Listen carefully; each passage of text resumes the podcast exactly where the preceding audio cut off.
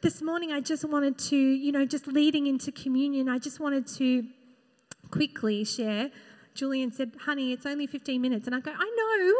Like, uh, I know. and then last night I was up till late and I'm like, I'm not good at these 15 minute messages. They're really hard. You've got to like cut, cut, cut, cut. So 15 minutes. Um, but I, I really wanted to share on uh, relationship and on heart issues. Relationships are so close to God's heart. I don't think we realize it. You know, Pastor Brian spoke about it a few weeks ago, but he cares deeply about the quality of our relationships and the way we do life together. So we're not created to have superficial connections just based on convenience or just on a Sunday. We're designed to actually be deeply connected, sharing our lives, feeling at one another's pain, sharing our joy together, and walking the journey of life. So we can see this in John chapter 17. Jesus prays for this just before he was arrested to go to the cross. And he, he prays that they all may be one as you, Father, are in me and I in you, that they also may be one in us, that the world may believe you sent me. And when you read that entire passage of scripture, that is just so moving on your heart because you realize the relationships we share together are actually priority for God. The quality of those relationships are priority for God. It's such a priority that Jesus ready to face the cross, actually prayed about our relationships. That is amazing. It blows me away. Um, so he prays that the oneness between God and the Father and Jesus, the, sorry, God the Father and Jesus the Son would be exactly the same oneness between us. That kind of oneness. That's a oneness that you cannot find in the world. You can't get any closer than that. You can't go any deeper than that. But there is a progression because after Jesus prays for that oneness, he then goes on to say that they also, we, may be one in us, in him and the Father. So there is a key that when we draw our hearts together, we can actually access an intimacy in God and a closeness with God that we can't by ourselves. You know, it doesn't matter you know, how much time you spend in your prayer closet alone, and that is important, and I'm not downgrading that. But there is a corporate closeness and intimacy with God that you can access when you join your hearts together. So if you're feeling, this is a key, been a key for me. If I'm feeling away from God and I'm feeling disconnected from Him, I pay closer attention to my relationships. I come and I, I bring my heart again, I connect my heart again. And the, the pathway to that connection is always humility. You know, pride, pride um, tears people apart, it disconnects people, but humility, it, it starts joining hearts. Honor joins hearts. So, um, the world and its worries always wires us to disconnect and to isolate. Um, and, and we don't even realize we do this. You know, I didn't even realize this is my pattern, but people started saying, Heidi, you're disconnecting, you're running away, you're isolating. I'm like, Am I? No, I'm totally fine. I'm, I'm cool. I don't know what you're talking about. but the Bible says the heart is deceitful above all else. And so sometimes we don't know what we're doing because the patterns of our life and are just on, our life is on autopilot. And our heart is deceitful. And it's so important to have someone who you are submitting your life under. And you say, Speak to me, tell me what you see. You know, that, that has saved me in this church. So, there is a lot in this passage, passage of scripture in John 17, but just one more thing is that Jesus says that if we have this oneness, the world will believe that God sent him to earth as our Savior. The world will see his love. So this is incredible. He's saying, Jesus is saying that our relationships speak. Our relationships speak to our community. They say something about Him. They say something about His mission. They say why God sent Him, and they say everything about His love. So, you know, the way, you know, I always, uh, I've, I've always been very task orientated. I like to be very productive. and um, and I know this church is based on relationship, and I never really understood it. And I'm like, but what do you get to tick off your list, you know, when you're doing relationship? Like, it kind of seems like a waste of time. Like, Julian knows he, I, I love him, but I need to go over here and do some work. I need to get stuff done. and God has just completely changed my whole thinking and my whole heart to this because I realize you can be productive, you can get stuff done, that's important, but if you don't put into your relationships you know, you're losing something of the heart of God and the best that God has for you, but you're also losing an ability, the ability to testify to your community. So the way I love Him and my children speaks to my community. The way we love each other speaks, it says something about Jesus to our community. Not just anything, it speaks of His love and the reason God sent Him. Um, so the way you love your pastors and leaders, the way you honor them, it speaks to the community. The way you love your brothers and sisters in Christ speaks. So there is a testimony in our relationships waiting to be heard. Um, it has the incredible potential to reveal Christ, to bear witness to his mission of redemption, love, and forgiveness. And that's so desperately needed in a world that's just fractured. It's fractured. The relationships are fractured. Family homes are broken. Hearts are broken. And I've been, you know, so I never thought I took this house for granted.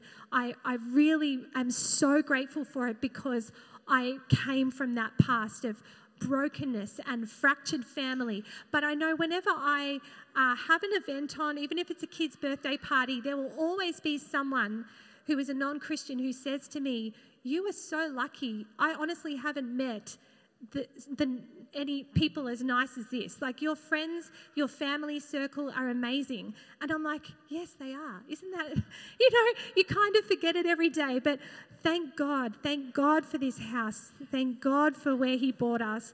So, um, relationships in the house can seem like a very inward thing, but they're not. They're actually a launching pad for our collective testimony to the community. That's amazing.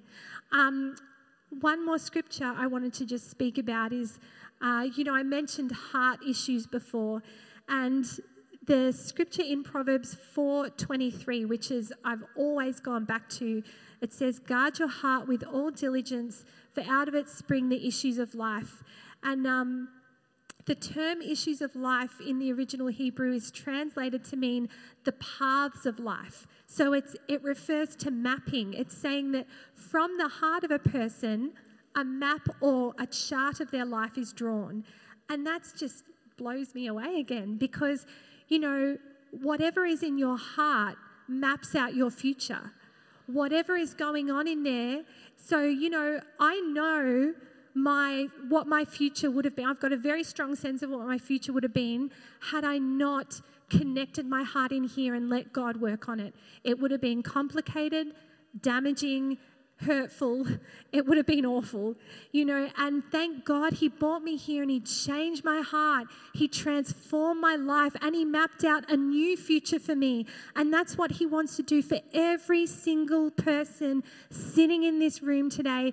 It is not by accident that you are here. He has a destiny and a plan for your life, and he wants to map out a new uh, chart for you, a new pathway for you that's filled with blessing and abundance and the goodness of God. And you know, even when I'm, I'm you know, following my my map, Sometimes it gets rocky, sometimes it gets difficult, but it is never ever as hard as doing life without Jesus. It's never as hard as being disconnected from my Heavenly Father. I am blessed even in the valley, you know, even in the rocky times, and I know that there's so many people in this house who feel the same way. So, um, so you know, a lot of people feel like I. I don't know where to go in my future, or I don't know what the next step is for me. I don't know where I fit in. The answer is in your heart. It is in your heart. You come back to God.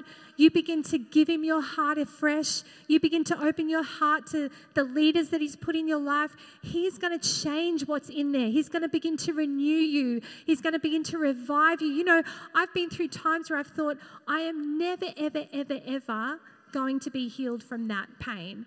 That is just going to be with me for the rest of my life. And I thought I was, you know, there's times where I thought I was dead. Julian can testify to it. I was pretty dead. And God breathed life into me and He resurrected me.